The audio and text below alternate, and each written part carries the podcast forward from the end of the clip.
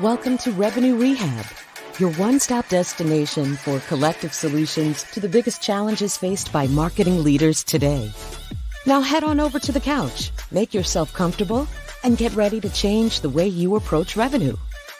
Leading your recovery is modern marketer, author, speaker, and chief operating officer at Tegrita, Brandi Starr.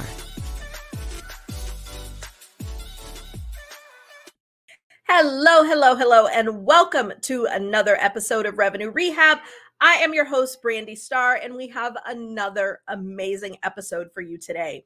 I am joined by Jim Kraus. Jim is the president of Buyer Persona Institute and a, a, a, leading authority on buyer personas and buyer insights. BPI's buyer persona research and workshop methodologies have become the gold standard for thousands of marketers in hundreds of companies worldwide that rely on these studies to reveal everything a prospective buyer needs to know and experience to have confidence in their solution. Jim is also an avid blogger and the author of the Business Persona Buzz newsletter and is currently working on a second edition of the book Buyer Personas. Outside of work, Jim enjoys travel, reading, sports, and spending time with his family.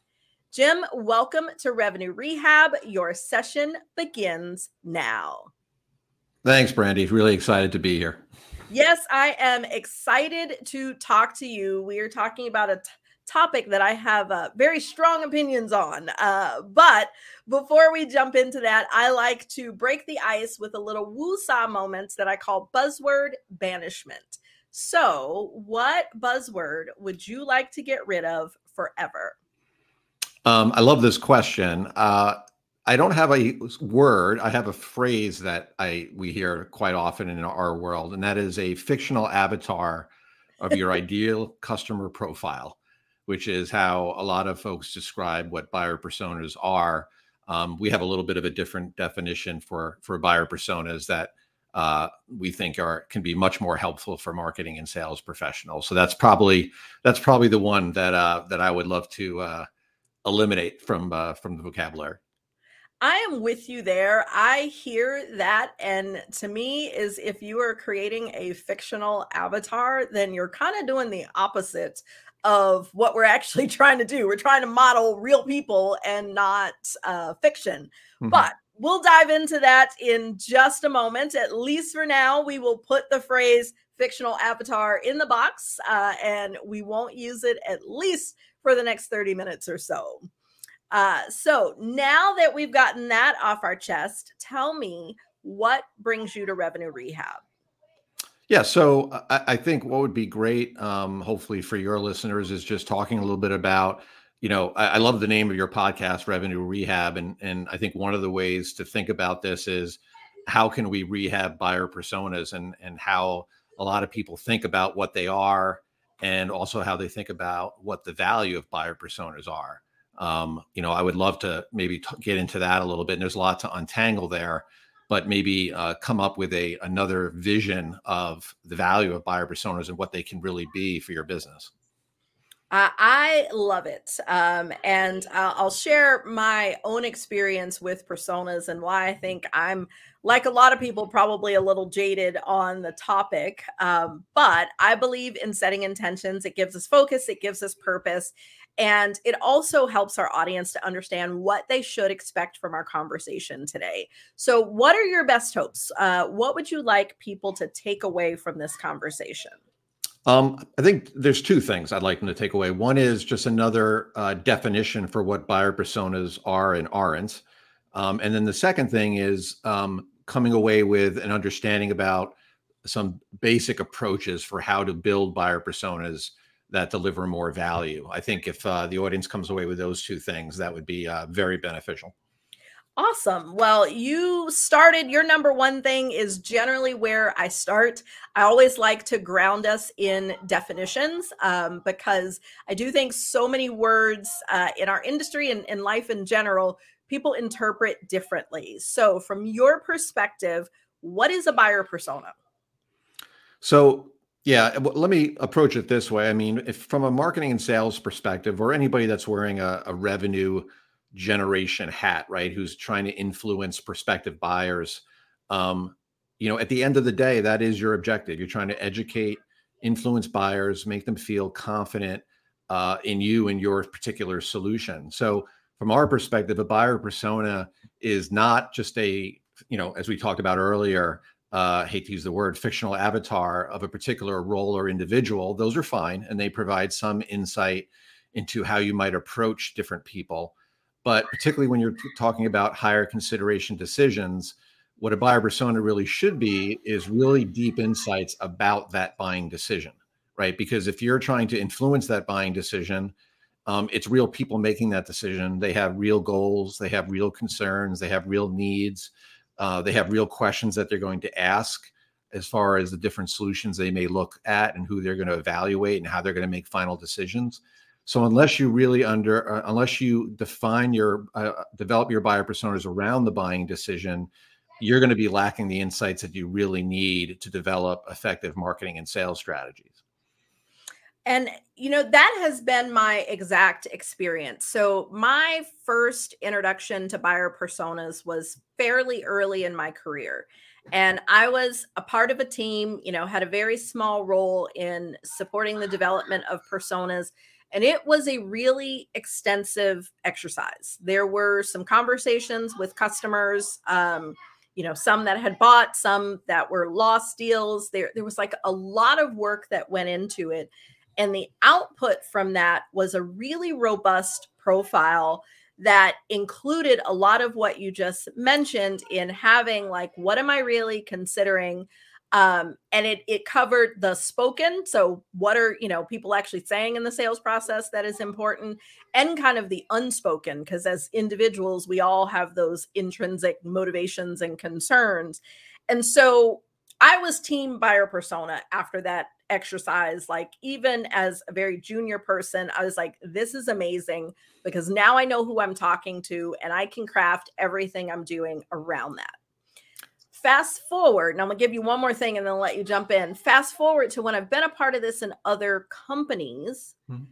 what I see is people putting together demographic profiles where it's some folks in a room, and by folks like marketers and, maybe you know a representative from sales and they're coming up with you know they spend more time you know coming up with oh we're going to call her mary marketer than they do on and you know that she's between 35 and 45 or you know these sort of superficial things that what comes out of it i'm like what's the point? Like this is just some powerpoint that gets circulated of some stuff that marketers made up and i think i've grown to kind of like be like yeah you know this is kind of hit or miss so i'd love your take on kind of both of my experiences um, and you talked about what it is, but also what it's not. And maybe I've just observed it incorrectly. Yeah, no, I mean, I think the mantra around buyer personas over the last decade is that's the definition that a lot of people have. I wouldn't say most, but a lot of people have that. And, and more times than not, they end up being a little disappointed with the insights they get because what'll happen is you'll end up having just too many buyer personas because you're trying to figure out how do I influence everybody in the buying decision, which just adds a lot of complexity, even if you have the resources for it. Um, the other thing is you just lack the insights you you need to really influence that um, that buying decision. So if you think about the role, particularly of marketers, sellers too, but particularly marketers, if you think about their job in influencing buyers, um, they really trying to do it with one hand tied behind their back a lot of times because they're not talking to buyers, right? So if you're a seller you know you have the luxury if you will or the opportunity to talk to prospects and your current customers on a daily basis and you start developing this innate understanding about their needs and their concerns if you're a marketer and you're trying to develop marketing strategies content messaging campaigns you don't have that luxury um, so what ends up often happening is you're either taking anecdotal uh, information from the sales sales folks who don't have a full view of the market if you can get it, or you're just making the stuff up. So, what a buyer persona can and should be is first and foremost, develop them by going out and talking to recent buyers. That's how you should get the insights. Um, there should be no guessing at all, it should be completely factual information.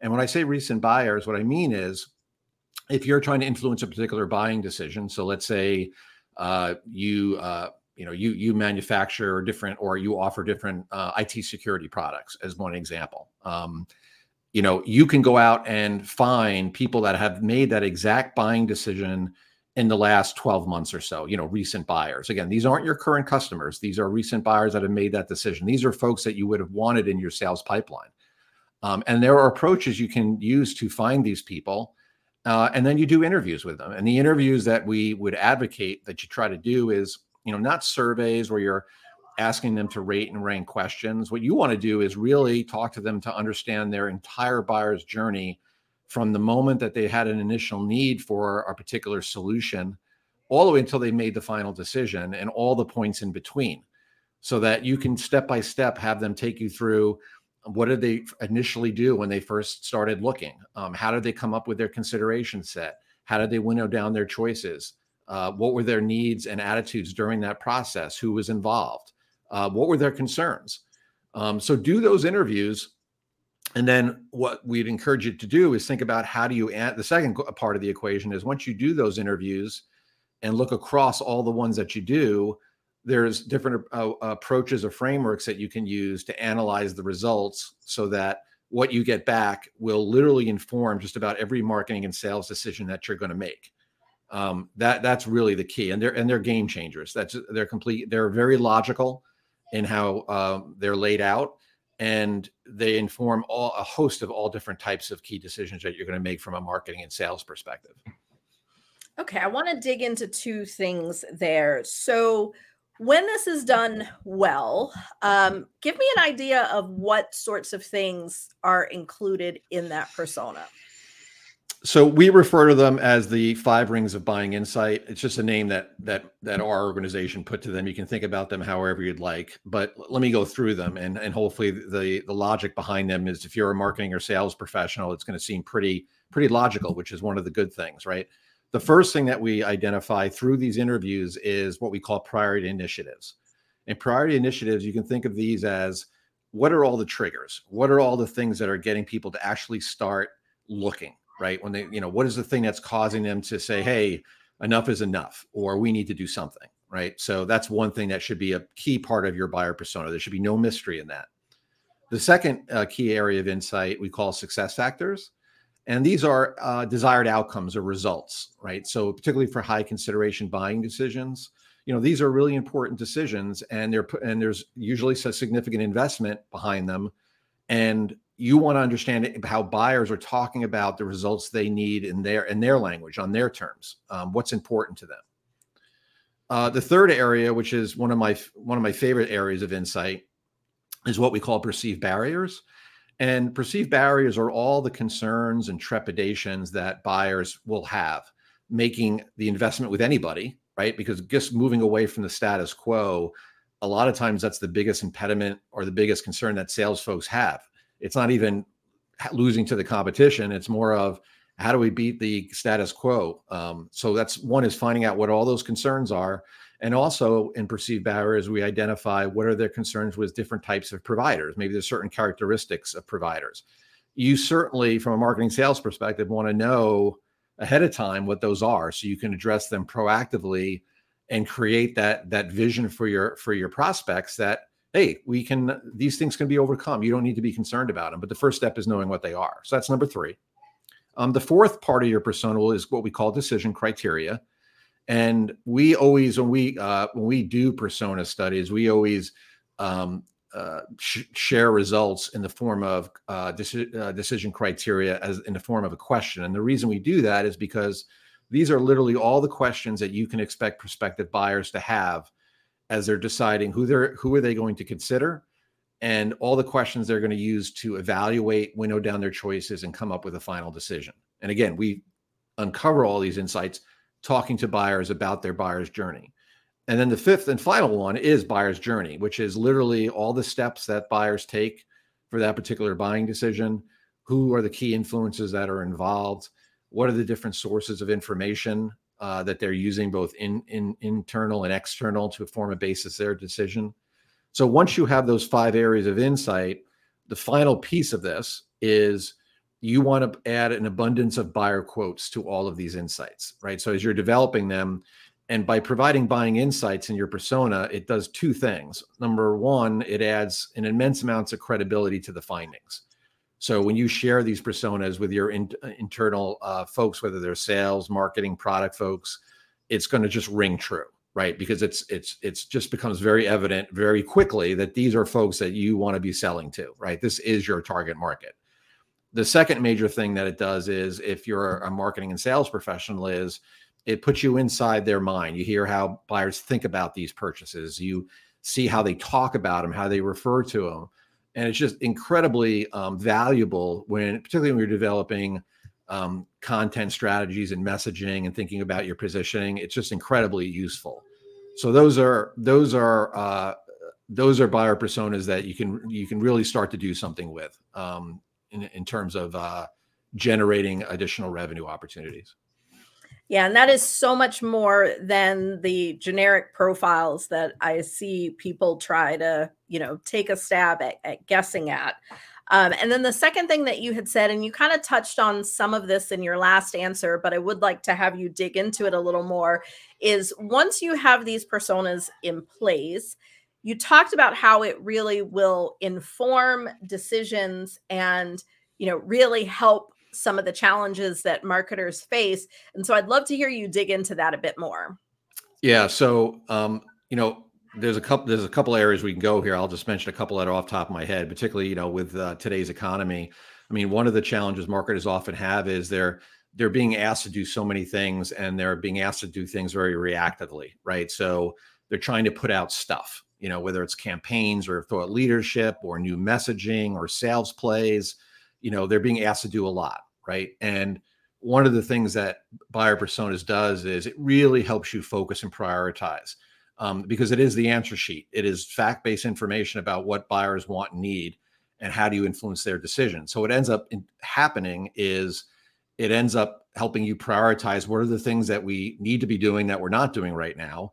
What are some things that we should be doubling down on? And maybe the most important thing is what should we stop doing? Or what are some things we're doing that is you know it, maybe it maybe it's marketing stuff but it's not really it's not really moving the needle in terms of influencing buyers and making them feel confidence in, in their capabilities so that's one major area the second broad brush area I'll, I'll mention three the second one i'll mention is um, you know thought leadership content um, it just provides all types of opportunities as far as where you should really focus your thought leadership one of the one of the great places to pull from your persona is the perceived barriers one, which I mentioned earlier.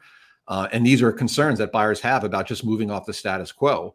If you know what those are, you can think about these things in a very proactive and positive way and develop a compelling point of view that helps get buyers over the hump, right? You know, it's the classic win win scenario, right? It's you can see it clearly because you know you're offering, you know, the capabilities, you know what their world could look like versus status quo but they need help. They need somebody to help them see that vision. So that's another great um, way to use personas. And then the third way, which is maybe the most obvious, is, is around messaging. So one of the things that you can do is an exercise. We actually offer offer it as a service, but it's something you can also do internally yourself. Is once you have your persona, a great exercise to do is with your persona, you have everything your buyers want and need. Right now, you've got the answer to that. But the second thing you need to overlay on that to create effective messaging and uh, messaging and messaging themes is what are your capabilities, right? Because it buyers are going to want a bunch of different things, but what you want to do is overlay that and find that middle ground because then what you're going to have is you're going to be able to go to your sales teams as an example and say, you know, here's five or six six things that we know buyers want to need and we did our due diligence and we mapped them to our capabilities and here's all the proof points you need to go have a conversation about these things. And you can feel really confident in it because we did our homework. We've got a good story to tell on these things. And a lot of times the sales folks you know that's one of their big needs is just figuring out when i have a new prospect what are some things i can talk to them about they're going to be interested in and what story do we have to tell that can really put us in a in a positive light and differentiate us? So those are just three three ways and there's other ways you can use these buyer personas but those are three big ways yeah and i think the other thing when it comes to that overlay of messaging and capabilities um, it can also help to drive product or service developments. like if there are places where i mean not every want or need of the buyer is going to be something that's in your lane. Like we can't solve everything for everybody, but it Mm. could also identify gaps in what you're offering that you may actually want to fill as well. Yeah, no question. And I'm glad you brought that up, Randy, because the another great area is product, right? And it's it's usually not the reason somebody does a buyer persona, um, as we've described them here, um, but it ends up being a really strong ancillary benefit. And and oftentimes there's either two things that happen. One is what you just said, which is you identify maybe a gap in your offering or a place maybe not as strong as it really needs to be. The other time we see it is we find that, you know, you find that something that you're really hot on and you're really trying to push because it's a new feature you know maybe one customer asked for it you developed it now you're trying to market it to other folks. Hmm. um, we'll find we'll go out and do these personas and we find that buyers just don't maybe care about it that much or it, it maybe it's before its time right? It might just be a timing issue. So that would also tell you to just back off that a little bit right? It's not that it's meaning meaningless but maybe it's not as important as you th- thought and it shouldn't be your you know you shouldn't be leading with it there's other there's nine other things on the buyer's mind besides that Yeah, and I have definitely seen that, especially in software where they have the shiny cool thing and that's what they message around when in some cases it's, you know, the unsexy feature that is what people are clamoring to get and, and so there's an opportunity there. Um, we've talked a lot about marketing. Obviously, the revenue rehab audience is primarily those that lead marketing or other revenue functions. Um, but who should own the process? Is it marketing that should own the development of the buyer personas? Is it a collaborative effort? Like, where should that sit? Um, there's no there's no right answer to this, right? I mean, I, I think we've seen marketing, sales, and product are the most common people that own it. Um, my bias is to the marketing folks to own it um, for a couple of reasons. Number one is it really helps marketers get more of a seat at the table because they're essentially going to be the voice of the buyer, right? If they're the sponsors of it, the one championing it, and using the approach I just mentioned to you, the, the beauty of it is it's based on the buyer's view. It's not the marketer's opinion. These are what buyers are telling you, right? So it's it's a great way for marketers to align marketing, sales, and product and get everybody on the same page. And there's huge value uh, in that for marketing. The other reason was reason I mentioned earlier is that you know sales folks have the opportunity to talk to prospects and customers all the time, or at least more than marketers do. So this is an opportunity for marketers to go in there in a really objective way and have these conversations. And the focus is not on your company and your offering. The focus is understanding from the buyer's point of view everything that they went through, including competitors that they looked at. So it's just it's a re- just a really strong place. I think the only thing I'll add to that is we typically don't recommend that you share the buyer's personas we've been talking about directly with your sales force.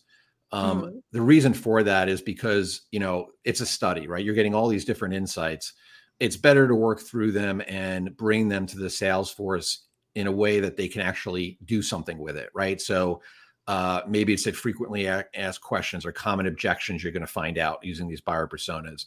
I mentioned earlier, uh, doing that exercise, you can identify messages and message themes and things that buyers can talk about. You know, whether they're sales play or initial conversation starters. That's a way to to bring the information to the sales force in a way that's a little bit more actionable for them, um, and it's less uh, academic, if you will. Okay. Yeah. And I, I would agree there. You know, I've always believed that it should sit in marketing for those same reasons. Um, but I always like to ask as well, because in some cases, you know, things are changing uh, that I'm not aware of. Um, and so that is helpful. Um, the the last question that I really want to ask is what should be the realistic expectation of the level of effort that needs to be invested in doing this well like typically how long does this take you know how much resources like if we're going to really do this right i want to set realistic expectation of what people should be prepared to invest Yeah. So the biggest the biggest challenge is so um, the biggest challenge is is probably twofold. One is identifying recent buyers, right? And and more likely than not, you're going to have to work with recruiting firms to help you do that. Um, it's very doable. Um, if you don't know how to do it, if you don't have anybody in house that knows how to work with recruiting partners, or you don't have a research function, um, that could be a challenge. Um, the second is doing the interviews. So, you know, these interviews are um, they are open ended, right? There's a certain method to the madness as far as how you get these insights. Um, but that's another skill that you kind of have to learn, and we can talk about available resources that we can, you know, I can help point people to. Um, or the other op- the other uh, option is just to outsource that work to folks that that do that. Okay. Yeah. And I'd definitely like to hear what resources are available. I know BPI does a lot and offers some consulting services as well. Um, but in general, if, if people want to get more information, where should they look for support on this? Um, yeah, so a couple things. Um, our website, buyerpersona.com, uh, feel free to go to that website, and there's all types of free resources that we put out there. We have example buyer personas and templates you can use. We have sample interview guides. Um, the other thing that we offer is a master class, which is an online self-paced class that you can take, and it'll really get you into the weeds as far as how do you execute one of these studies. So if you're a do-it-yourselfer, that's definitely definitely use those leverage those resources. Um, another place is Adele Revella, who was the founder of BPI, wrote the uh, wrote Buyer Personas about ten years ago, and it's still a great read. It still gives you a lot of great insights about um, just about how to think about buyer personas and how to execute them. Um, we're actually coming out. Her and I are coming out with a second edition to that book next year that we're very excited about. But if you're you know in the need now and you really want to get even deeper um, that book is still a great a great resource and that's called buyer personas and you get that from amazon or any other place.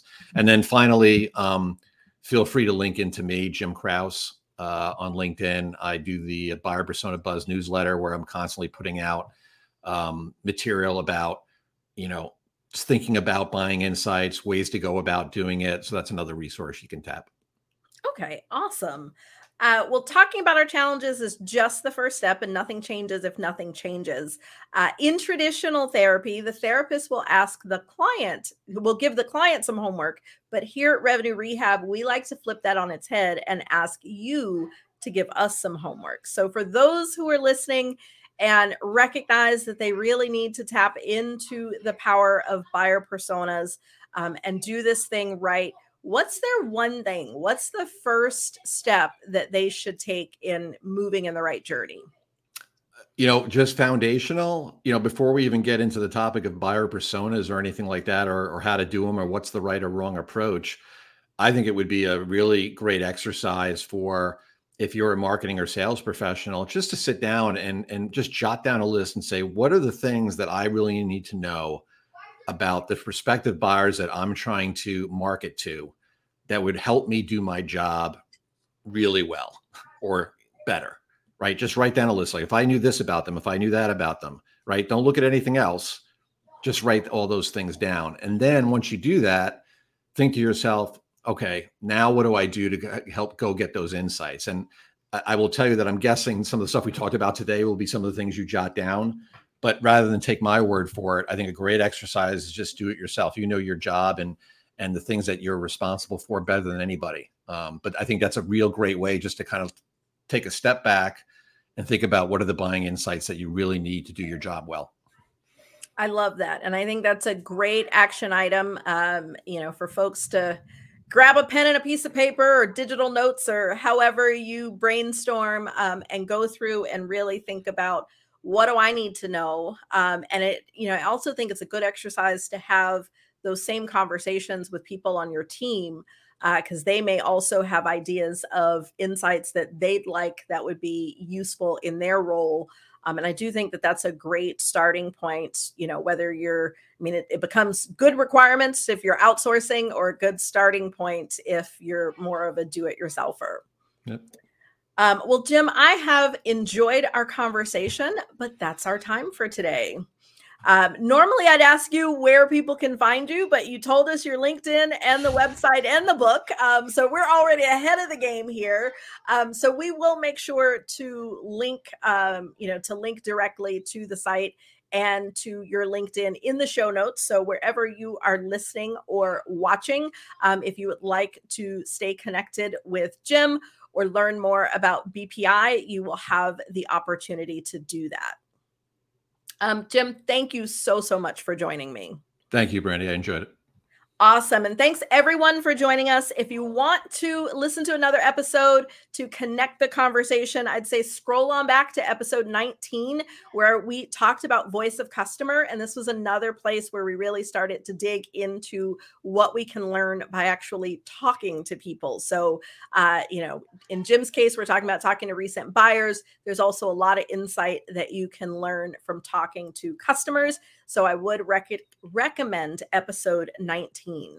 Um, I hope that you have enjoyed my conversation with Jim. I can't believe we're already at the end. I'll see you next time. You've been listening to Revenue Rehab with your host, Brandi Starr. Your session is now over, but the learning has just begun. Join our mailing list and catch up on all our shows at revenuerehab.live. We're also on Twitter and Instagram at Revenue Rehab. This concludes this week's session. We'll see you next week.